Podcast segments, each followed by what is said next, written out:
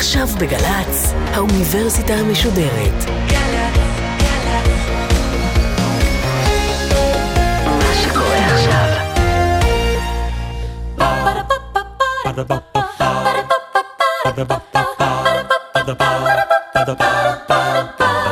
האוניברסיטה המשודרת בשיתוף מיזם וויז מציגה המדען העירום מיטב החוקרים בישראל בשיחה עם בן שני אחד על אחד מול קהל. והפעם שיחה נוספת עם הפרופסור קרינה הון מהמרכז הבינתחומי ואוניברסיטת וושינגטון על הפוליטיקה של המידע. עורכת ראשית מאיה גאייר ערב טוב לכם, ערב טוב לקהל כאן בבר בתל אביב. יושבים פה כבר שבוע בשקט ומחכים להמשך המפגש. ערב טוב גם לך פרופסור קרין נהון, חוקרת אה, מידע. שבוע שעבר אנחנו דיברנו על הנושאים שאנחנו כולנו מכירים אותם בתחום האינטרנט, על השחקנים המרכזיים, על גוגל ועל פייסבוק, איך הם עוקבים אחרינו ואיך הם יודעים מה אנחנו מחפשים, מה הם עושים עם המידע עלינו. הזכרת את המונח הזה פוליטיקה של המידע, דיברת על כל משחקי הכוח וגם על שומרי הסף שאמורים לשמור עלינו או שהם חושבים שהם שומרים עלינו והם מצנזרים לנו את המידע והשבוע אנחנו רוצים לפרוס קצת את היריעה יותר. אז משהו אולי נתחיל בסיפור. אני אספר לך על ביקור שלי לפני שלוש שנים במשרדים של אחד התאגידים הגדולים פה במדינה. ואותו תאגיד, אתה יודע שנקרא לו בשמו, תאגיד אוסם, תאגיד מזון גדול באותו יום יוצא עם הודעה שהוא חושב שהיא הודעה נפלאה. הוא מספר שהתינוק של במבה של אוסם פרס את חסותו על המשלחת של ישראל לאולימפיאדה. שילמו באוסם סכום כסף יפה מאוד כדי לעזור לספורטאים הישראלים באולימפיאדה הם אמורים לשאת את הלוגו שלהם, אני יודע, על המגבות או על התיקים שהם ילכו איתם, ייקחו איתם לבריכה ולאולם ההתעמלות והם לא צופים את מה שיקרה בשעות הקרובות. ואני רואה את זה בזמן חי בלשכת המנכ"ל, באותה תקופה היה גזי קפלן, זכרו לברכה, המנכ"ל של אוסם איך החדר הזה, איך לשכת המנכ"ל מוצפת מהאינטרנט בפייס, ומהפייסבוק בפוסטים נזעמים ובתגובות ובטוקבקים על איך מסחרו לנו את האולימפיאדה ואיך עשו דבר כל כך נורא. יותר יפה, זה היה מוצף גם, כל הקמפיין הוויראלי הזה היה גם מוצף בתמונות uh, שמגחיכות את אוסם בצורה מה שנקרא זו. ממים. כן. ולזכותו של אותו מנכ"ל גזי קפלן, הוא הבין מיד, והוא אמר לי, תקשיב, ברגע שאני רואה שיש פה שילוב של שלושה דברים, פוליטיקה, תקשורת, ושיש אינטרנט שכולם הולכים נגדי, אני מבין מיד שאני צריך לסגת אחורה, אני מעביר את כל הכסף כתרומה, ומבטל את הפרסום הזה ומבטל את החסות. מה, זה, זה מה שנקרא ויראליות? אה, זה אחד התוצרים של ויראליות, שאגב הוא יכול להיות תוצר מאוד מסוכן גם, כי כמו שבמקרה הזה זה היה אה, מקרה של, אה, לפעמים אנחנו קוראים לזה לינץ', אנחנו קוראים לזה לפעמים מה שנקרא משפט שדה. זה יכול להיות גם אדם שכרגע הודיעו לו שכמו אותו פקיד משרד הפנים שאמרו שהשירות שלו לא היה טוב והוא הלך הביתה, לקח אקדח אה, וירה בעצמו. כלומר התוצאה של ויראליות גם יכולה להיות זהו, התוצאה של ויראליות גם יכולה להיות אדם אנונימי שהופך להיות כוכב אה, ביום אחד. סוזן בויל למשל. סוזן בויל למשל. אבל בוא נגדיר ויראליות כי האמת היא שזה Buzzword שכולנו משתמשים בו ולא תמיד אנחנו יודעים מה זה.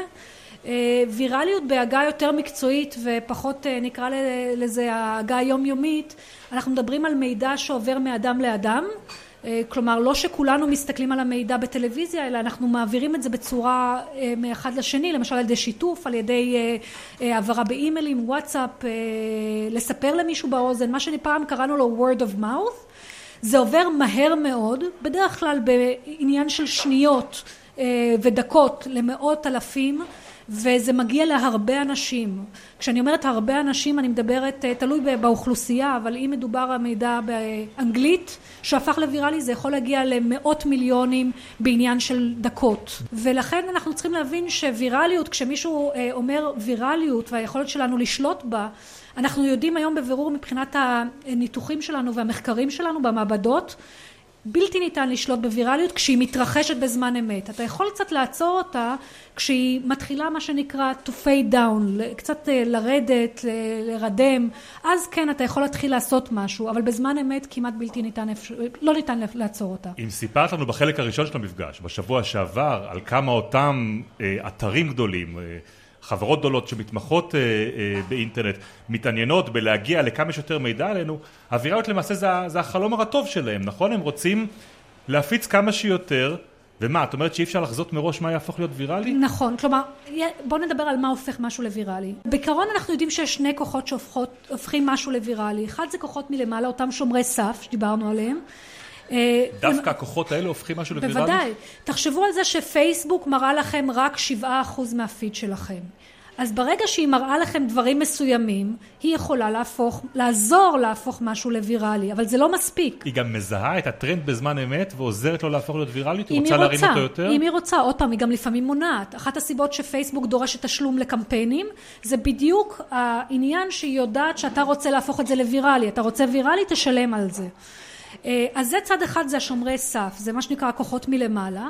מצד שני, אם אתם לא תשתפו את המידע, אין ויראליות. כלומר, הוויראליות זאת, זה כל אחד מאיתנו, זה החוסר יכולת בעצם לדעת מי מאיתנו ישתף את המידע ויהפוך את זה לוויראלי.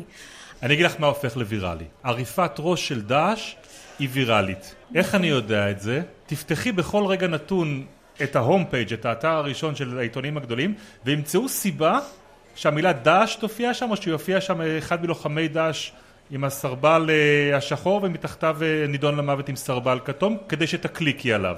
אז גם פה אני חושבת כחברה יש לנו תהליך למידה. אם אתם חוזרים אחורה לתקופה שהתחילו עריפות הראשים ביוני אה, באמת אנשים לא ידעו איך להתנהג על זה אם הסתכלתם על התקשורת המסורתית הם יראו תמונות מה שנקרא כמעט פול ראית כמעט את העריפה עד הסוף. יותר מזה אני הסתכלתי על איזה פרסומות מוכרים בעזרת עריפת הראשים של דאעש והיית רואה לפעמים ביטוח לפעמים אבקת כביסה. לפני עריפת הראש, קודם כל תקדישי איזה עשר שניות לשמוע על אבקת הכביסה שלנו, על נוזל שטיפת הכלים ומה שהוא יכול לעשות. אני חושבת אבל שהתקשורת לפחות המסורתית למדה משהו מאז. אה, היא לבטח לא מראה תמונות כאלה. אה, הרבה אנשים גם מנצלים את זה. אם תיכנסו אחרי עריפת ראשים, אתם תראו הרבה יוטיובים צצים. וכולם מראים תמונה שהיא כמעט לפני עריפת הראשים, נכנסים אליהם ואז זה פרסומת למשהו אחר. וזה ממש ניצול אה, לרעה של תאוות הסנאף של אנשים. גם השומרי סף הגדולים שדיברנו עליהם, גוגל, אפל, יוטיוב, הם הודיעו שהם מצנזרים את זה. כלומר, למדנו משהו בכל זאת לגבי עריפת הראשים של דאעש. זה לא עוזר, כי דאעש עובדים בשיטה של 30 אלף מוקדים, יש להם אה, מראש 30 אלף חשבונות רדומים, הם מעירים אותם בזמן אמת, כל פעם זה חשבונות אחרים לחלוטין ובזמן אמת מפיצים את התמונות האלה זה הופך לוויראלי בזמן שעוצרים את זה חמש דקות זה לוקח שבע דקות עשר דקות זה כבר לא רלוונטי כבר כולם ראו את זה אני חייב לומר שאני טוען ההפך אני בטוח שעורכי האתרים ימצאו כל הזדמנות להשתמש במילה דאעש ולהכניס אותה להום פייג' שלהם. זה יכול להיות. אנחנו רואים גם את הפוליטיקאים לא שמשתמשים לא במילה דאעש הרבה מאוד. הם לא יראו את התמונות הקשות. את התמונות לא, אבל המילה, שם הקוד דאעש, זה המותג אחד החזקים ביותר היום ברשת. נכון. את זוכרת את השיחה הקודמת שלנו? דיברנו אז על הימים הראשונים של האינטרנט שכולנו חשבנו שהוא דמוקרטי ואנונימי. מתי מתה האנונימיות? וואו, זו שאלה קשה. אני חושבת שבסביבות 2008, 2009 והלאה. הסיבה שאני שמה את השנים האלה כשנים שזה היכולת שלנו לעשות ניתוחי ביג דאטה ברמה מאוד מאוד גבוהה. אנחנו היום מסוגלים אה, בעזרת data mining וכלים מאוד מתוחכמים של big data לבנות אה, ניבויים לגבי התנהגות של אנשים ברמה מאוד מאוד טובה. בוא נחזור, המושג big data זה אותם כל מה שנקרא עקבות, אולי תקראו לזה הפסולת, כל העקבות הדיגיטליים שאנחנו משאירים מאחורינו במרחב הזה נכון. בעולם, מהסימון שהווייז שולח של איפה אני נמצא עכשיו על הגלובוס ועד ללייק שלחצתי בפייסבוק. נכון, כרטיס הסופרסל שלכם, שאתם אה, נורא נהנים ממנו כי זה מועדון וגם אני חטאתי ויש לי אותו, אה, עוקב אחרי כל פעולה ופעולה שאתם עושים, החל ממה שאתם קונים, הוא מנתח כמה פעמים אתם קניתם את זה, איפה קניתם את זה, אה, כמה זמן לקח מאז הפעם האחרונה שקניתם את זה, ועל ידי זה הוא יכול לנבא מתי הפעם הבאה שתקנו את זה, או אולי תקנו דברים שדומים לזה. אבל הראשונים שוויתרו על האנונימיות הם אנחנו באיזשהו מקום. נכון. ברגע שפייסבוק נכנסה לתמונה ופתאום התחלנו להשתמש בשם שלנו ובפרופיל האמיתי שלנו כדי לכתוב טוקבקים כדי לתקשר אחד עם השני. אנחנו בעצם הצבענו בעד זה שאנחנו רוצים שה, שהתקשורת, שה, שהאינטרנט יפסיק להיות אנונימי. נכון, אבל אני חייבת אה, להגן גם על עצמנו.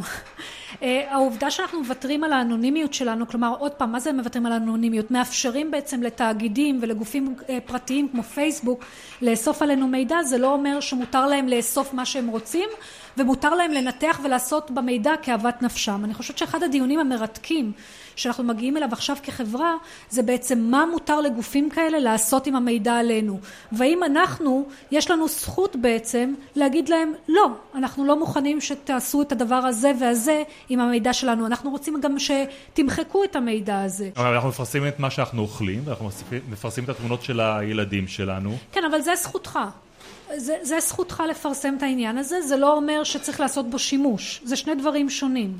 זה לא אומר שיש זכות לאחרים לעקוב ולנתח את המידע הזה ולהפיץ אותו לאחרים. עוד פעם, יש פה רמות שונות של דרגת קושי, מה עושים עם המידע שלך.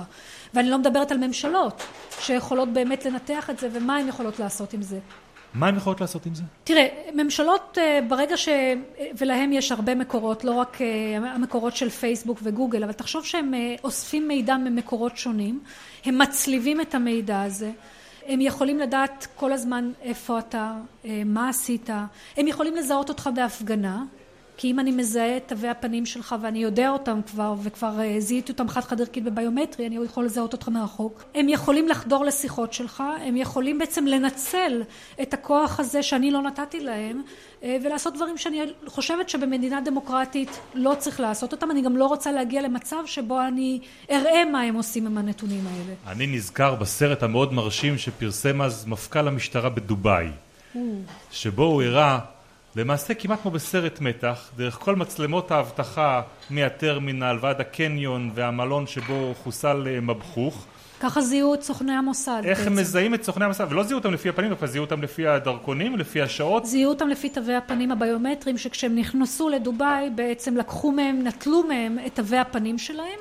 וככה זיהו אותם בעצם. אבל איזה מערכת מסנכרנת בין משטרת הגבולות בנמל התעופה בדובאי לבין הקניון שהחבר'ה נפגשים בו בצהריים ומחליפים שם, אני לא יודע מה, טלפונים סלולריים או... זה בדיוק ניתוח ביג דאטה. אם אני מסוגל בעצם להבין למי שייך המידע הספציפי הזה ולמי שייך המידע הספציפי הזה ולהצליב, אני יכול בעצם להגיע למקרים מאוד מאוד בעייתיים. אגב, גם ארגוני פשע יכולים לעשות שימוש בדברים האלה. כי אם יש לי את טביעת האצבע שלך, למשל עכשיו שמת, שתית מים, אה, אין לי בעיה עם סורק ללכת אחר כך ולקבל טביעת האצבע שלך ולשים אותה ולהשתיל אותה במקום אחר ולך תוכיח שלא היית פה הערב. היום גם הטלפון שלי כבר מכיר את טביעת האצבע שלי. טוב זה מביא למאבק הגדול שאת מנהלת בשנים האחרונות נגד בעצם המאגר הביומטרי. כן. כמה אנשים פה אה, עשו תעודת זהות ביומטרית? אחד. אנחנו נדבר אחרי זה. אחד מצביע. אה, המאבק שלנו ב, ב... קודם כל הוא לא בתעודה הביומטרית. התעודה הביומטרית היא דבר מאוד חשוב והגיע הזמן שמדינת ישראל תהיה חלק ממנו. כבר מ-97 אגב מדברים להעביר אותנו לתיעוד חכם. מה ההבדל בין תעודה ביומטרית לבין הדרכון הביומטרי או המאגר הביומטרי? התעודה הביומטרית זה כרטיס ביומטרי שיש עליו צ'יפ שבו נמצא טביעת האצבעות שלך ותווי הפנים שלך והוא נמצא בכיס שלך. אוקיי. Okay. רק לך יש גישה אליו. כשיגיע שוטר וישאל אותך האם אתה בן, תגיד אני מוציא את התעודה שלי ובוחנים בעצם את טביעת האצבעות האמיתית שלך מול זאתי של התעודה. אוקיי. אם יש, אם זאת אותה... ואם איבדתי את התעודה הזאת? אין בעיה, אפשר לבטל את זה. זה גם, אה, כל המידע שמה הוא אה, מה שנקרא מוצפן וגם אם איבדת את זה אדם אחד, אתה יודע, לא קרה כלום. Okay. אוקיי. לעומת זאת, אנחנו כן נגד מאגר ביומטרי מרכזי, שבו התביעות של כולנו תהיה במקום, תהיינה במקום אחד, וגם תווי הפנים של כולנו יהיו במקום אחד. אם המאגר הזה דולף, והוא ידלוף, אגב, יש למישהו ספק, אה, מאגר מרשם האוכלוסין דלף תשע פעמים, אגרון למי שלא יודע שהפרטים שלו נמצאים באינטרנט, שילך לחפש אותם, אבל אם המאגר הביומטרי ידלוף, והוא ידלוף, זאת אומרת שיהיה ניתן לזהות כל אחד מכם בצורה חד חד ערכית. אתם לא, כשגונבים ממכם ויזה, אני הולך לבנק ואני מחליף את הוויזה. כשגונבים תעודת זהות היום, אתה הולך למשרד הפנים ומחליף תעודת הזהות. כשיגנבו את טביעות האצבעות ותווי הפנים שלכם, אתם לא יכולים להחליף את טביעת האצבעות שלכם ואת תווי הפנים שלכם. אבל מה כבר יכול לקרות? זיהוי בהפגנות, החל מזיהוי של הפגנות של ימין ושמאל, תלוי לאיזה צד של המפה אתם נמצאים, של גבוהים, נמוכים, יוכלו לזהות אתכם מרחוק בלי שתסכימו לזה. אה, השתלה של נתונים, אה, מה שנקרא, שהם אה, פליליים. אבל אם אני לא מתכוון לעשות שום... וזיהוי ישראלים, תחשבו שכל המאגר של הישראלים דולף, אני בטוחה שכמה ארגונים מאוד ישמחו לזהות ישראלים ברגע שהם יוצאים מגבולות מדינת ישראל. אבל אם אני לא מתכוון לעשות שום דבר רע, מה יותר טוב מזה שלמשטרה שלי יהיה את היכולת למצוא את האנשים הרעים, אנחנו הרי מכירים את כל הסיפורים פה מסביב על הניסיונות עכשיו לפענח פשעים מסוימים והקשיים שנתקלים ב-DNA או במידע... אז יש לי פה שתי תשובות. אחת, כפי שהבנת, זה המשטרה היא לא היחידה שיכולה להשתמש בזה. כלומר, גם גופים אחרים יכולים לנצל לרעה את הפריצה הזאת, זה א', אבל שניים, אני באמת רוצה לדבר שנייה רגע, אני מתנצלת על הדקה של מה שנקרא הרגישה, של היחסים הרגישים האלה בדמוקרטיה בין אזרח לשלטון. אנחנו מדינה דמוקרטית, והאמת היא שכמדינה דמוקרטית אה, יש יחסים מאוד עדינים, יחסי כוחות מאוד עדינים שמתרחשים בין אה, שלטון לאזרח, שבו אנחנו מצופים ל... לעשות דברים מסוימים, לעמוד בחובות מסוימים, ולעומת זאת המדינה אמורה לשמור על הזכויות שלנו. היחסים העדינים האלה מאוד משתבשים ומופרים כאשר המדינה בעצם יכולה לעקוב אחרינו בכל דקה ודקה במדינה דמוקרטית. בהנחה עוד פעם שלא עשיתי שום דבר. העובדה שלא עשיתי שום דבר רע לא אומרת שמותר למדינה לעקוב אחריי. אם אתם כל כך לא אכפת לכם שיעקבו אחריכם ולא עשיתם דבר רע, או לא אכפת לכם שהפרטיות מופרת, אז רגע אחד, למה אתה... לא אכפת לך כמובן שאני אוריד לך את הבגדים כרגע ואתה תעמוד עירום וכולם, נכון? כי אתה... ככה במדען העירום, כן. בדיוק, נכון? כן. כלומר... יש לנו נקודות שלכל אדם יש את הזכות לשמור על הדברים לעצמו. לכל בן אדם יש דברים מסוימים שאנחנו לא רוצים שאחרים ידעו, לבטח המדינה. ובמדינה דמוקרטית המדינה חייבת לשמור על הזכויות האלה שלנו. היא לא יכולה לעקוב אחרינו כל הזמן. פרופסור קרין נאון, אני יודע שיש עוד מאבק מאוד גדול שאת uh, מנהלת, והוא לענייני חופש מידע. נכון, שקיפות. שקיפות את קוראת לזה, ופה נכון, היעד הוא בדרך כלל מוסדות השלטון, מוסדות המדינה. המאגרים הגדולים שנמצאים אצלהם, ומה עוד? זה משהו יותר רחב, זה גם שקיפות וגם נגישות, האמת. אז בקטע של השקיפות זה שקיפות של מידע ציבורי, שזה החל מתקציב המדינה והמשך בהוצאות של משרד זה או אחר, למשל בית הנשיא או משרד ראש הממשלה, המשך בציוני המיצב של בתי ספר שכל אחד מהילדים שלכם נמצאים בו, הקאבה שלכם אם אתם בצבא, פעם לא ידעו את הקאבה, אדם היה מקבל קאבה באופן לפעמים שרירותי אה, ולא היה יודע למה הוא לא יכול ללכת לקצונה. כל אחד מהדברים האלה זה מאבקים שאנחנו נאבקנו למענם, כשעוד פעם הרעיון הוא שמידע שלכם שייך לכם ומידע ציבורי גם שייך לציבור, הוא לא שייך לממשלה, הוא לא שייך למוסדות הציבוריים ואנחנו צריכים להיות המוטבים. עכשיו למה נגישות? אה, כאן זה גם נושא אישי דווקא. אה, אימא שלי עליה השלום הייתה חולת ניוון שרירים ואני מאוד מודעת לנושא הזה של נגישות של אנשים עם מוגבלויות בטכנולוגיה. הנגשה. הנגשה. ולכן הרבה פעמים כשאנחנו מדברים שקיפות זה לא רק שקיפות של אה, לתת את המידע, זה גם איך נותנים את המידע. האם אדם שהוא אה, מהגיל השלישי, האם אדם שרואה לא טוב, האם אדם שיש לו מוגבלות מוטורית יכול לגשת למידע, גם זה חלק מהדברים שאני מתעסקת בהם. זה ברור.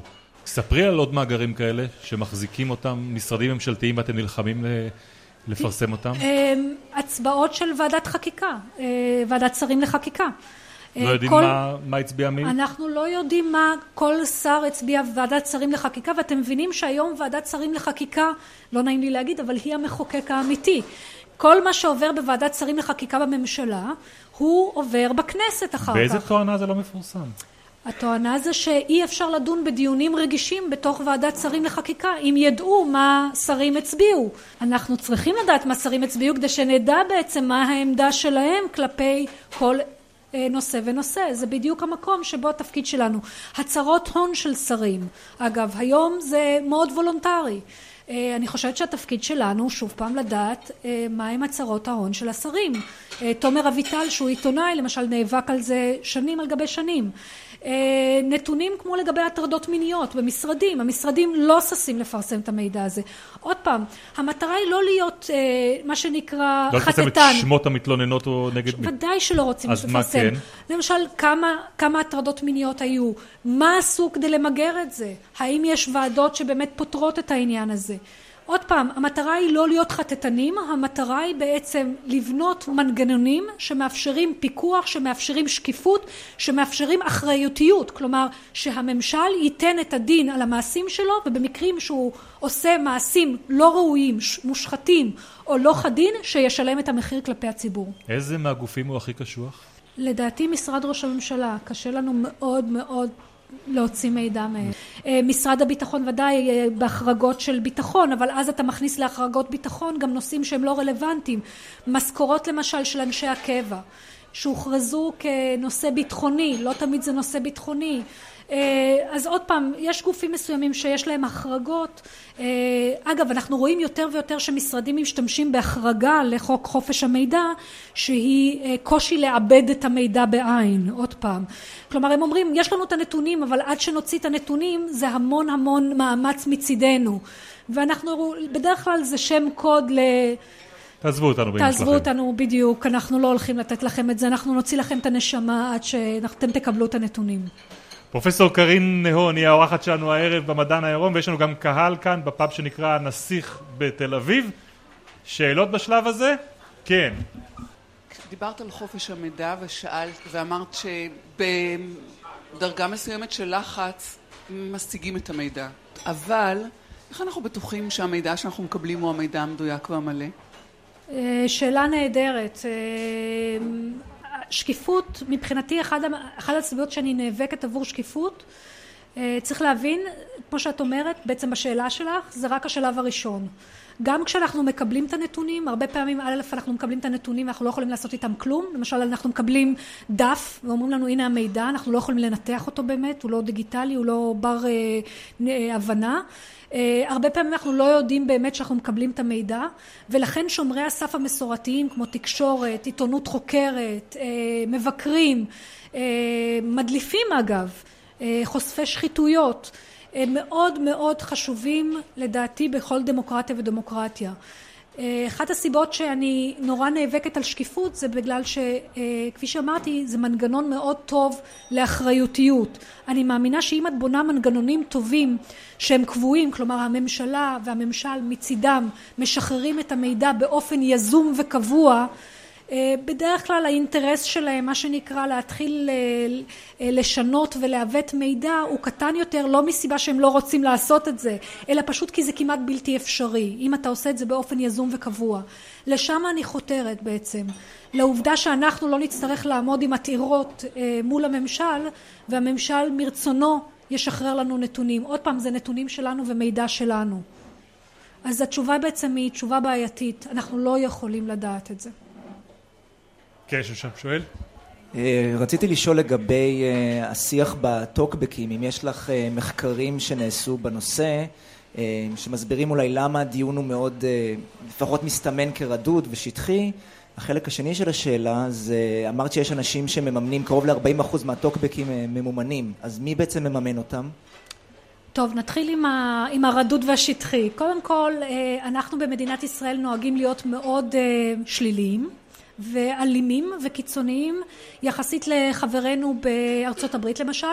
בארצות הברית רוב הטוקבקים ורוב הדיונים בערך מדברים על 60 אחוז. הם חיוביים. אה, זאת אומרת שאנחנו נוטים להגיד אה, מפרגנים. כן זה סיפור מעניין אך זה א', הישראלים נוטים להיות אה, יותר מה שנקרא תוקפניים. יש נתון באחוזים? רוב הנתונים, רוב השיח הוא מאוד מאוד שלילי. אנחנו גם נוטים להקצין את הדעות שלנו בתוך הרשת ואנחנו יודעים את זה. אה, אנחנו גם נוטים בדרך כלל לאהוב את אה, מי שדומה לנו בתכנים ואנחנו נוטים גם להקצין. למה להקצין? כי אם אנחנו מקצינים אז יותר אנשים מקשיבים לנו, זה גם יכול להפוך לוויראלי יותר. עכשיו למה רדוד? כי למשל בטוויטר אם אתה כותב ב-140 תווים יש גבול כמה אתה מסוגל להעמיק. גם בפייסבוק, אה, כלומר האנשים שכותבים בפייסבוק, עוד פעם אתה, אתה יש, יש גבול, כלומר המדיום בונה לך את הגבולות של היכולת שלך לשוחח לעומק. הרבה פעמים גם אתה חייב להיות ברור וחד. אתה לא תתחיל להסביר, כן, אני חושב שזה נכון, אבל במקרים כאלה זה לא בדיוק נכון. אף אחד לא יקשיב לך בכלל, וזאת אחת הסיבות לרדידות ולקוצר, נקרא לזה, של, ה, של השיח, הרבה פעמים שאנחנו רואים. לגבי הטוקבקים, אה, הרבה פעמים אנחנו לא יודעים לזהות את הטוקבקים. אה, אחד הדברים שמעניינים אותי בתור אקטיביסטית זה לנסות לבנות תוכנה שמצליחה בכל זאת לזהות את הטוקבקיסטים הסמויים ומטעם בתוך כל, אה, בתוך כל תוכן. עכשיו, למה זה חשוב בהיבט הפוליטי הטוקבקים האלה? כי אדם נכנס לאיזשהו מאמר שלצורך העניין תוקף את השר בנט ומצד שני תוקף אה, את, ה, את, ה, את חברת הכנסת גלאון. במיוחד לקחתי משני הצדדים. עכשיו הוא רואה את הטוקבקים והוא רואה שהטוקבקים מתלהמים כנגד תבחרו אה, צד אחד צד ימין. והוא רואה את זה והוא חושב שכל המדינה פחות או יותר נמצאת בתוך הטוקבק הזה. הוא רואה את כולם מתלהמים כנגד הימין והוא אומר לעצמו רגע אחד, אולי אני חושב אחרת, אבל זה לא הגיוני, כולם כרגע מתלהמים כנגד הדבר הזה, אז כנראה הם צודקים. זה בדיוק האשליה של חוכמת ההמונים, וזה לא חוכמה וזה לא המונים, בדרך כלל זה מיעוט, ואם זה מיעוט מטעם, אז עוד יותר זה מטעה אותנו ומכוון אותנו לכיוונים אחרים, והנה אנחנו מצליחים להשתיק אנשים שלמים שחושבים שזה הכיוון שצריך להיות. אנחנו בעצם בונים מהן אה, בועות שהן לא בועות אמיתיות ולכן הבעיה בטוקבקים ממומנים בעיקר כשמדובר בנושאים פוליטיים מפלגתיים. אז לא בטוחה שעניתי לך אבל אה, אז אני רוצה לשאול לקראת סיום כמה שאלות אבל התשובות עליהן אני אודה לך אם יהיו מהירות הפעם. וואו אוקיי. אוקיי? זה סבב מהיר שלנו לקראת סיום. טוב. מה המחקר אולי הכי חשוב או בוא נגיד את זה שהכי מעניין אותך שמתקיים היום בתחום שלך? הנושא של הסתה ברשתות חברתיות, לנסות להבין איך אנחנו מורידים את הלהבות בהקשר הפוליטי-מפלגתי הישראלי. ויש מחקר ספציפי שאת כבר מחכה לדעת מה יהיו התוצאות שלו? לא, אבל אנחנו פיתחנו כלי שכל אחד מכם יכול להשתמש בו בסדנה לידע ציבורי שנקרא כיכר המדינה, שבו אתם יכולים לראות את כל הפוסטים של הח"כים והשרים בזמן אמת, והייתי, ואחד הדברים המעניינים זה לנתח את הטוקבקים. ואם היה לך באמת סכום בלתי מוגבל, או אפשרות לא וואו. מוגבלת לעשות איזשהו פרויקט אחד של ניתוח מידע, על מה היית עובדת? אה, וואו, הייתי ממשיכה להבין איך הווירליות בעצם משפיעה על, אה, ומאתגרת אה, מוסדות של כמו ממשל ותקשורת. מאיזה אפליקציה או תוכנה היית רוצה להיגמל? פייסבוק. אוקיי. ווואטסאפ. נרקומנית, זה בעייתי. ואם באמת עוד 30 או 40 שנה הנכדים שלי ייכנסו לאינטרנט וירצו לעשות עבודת שורשים, וואו.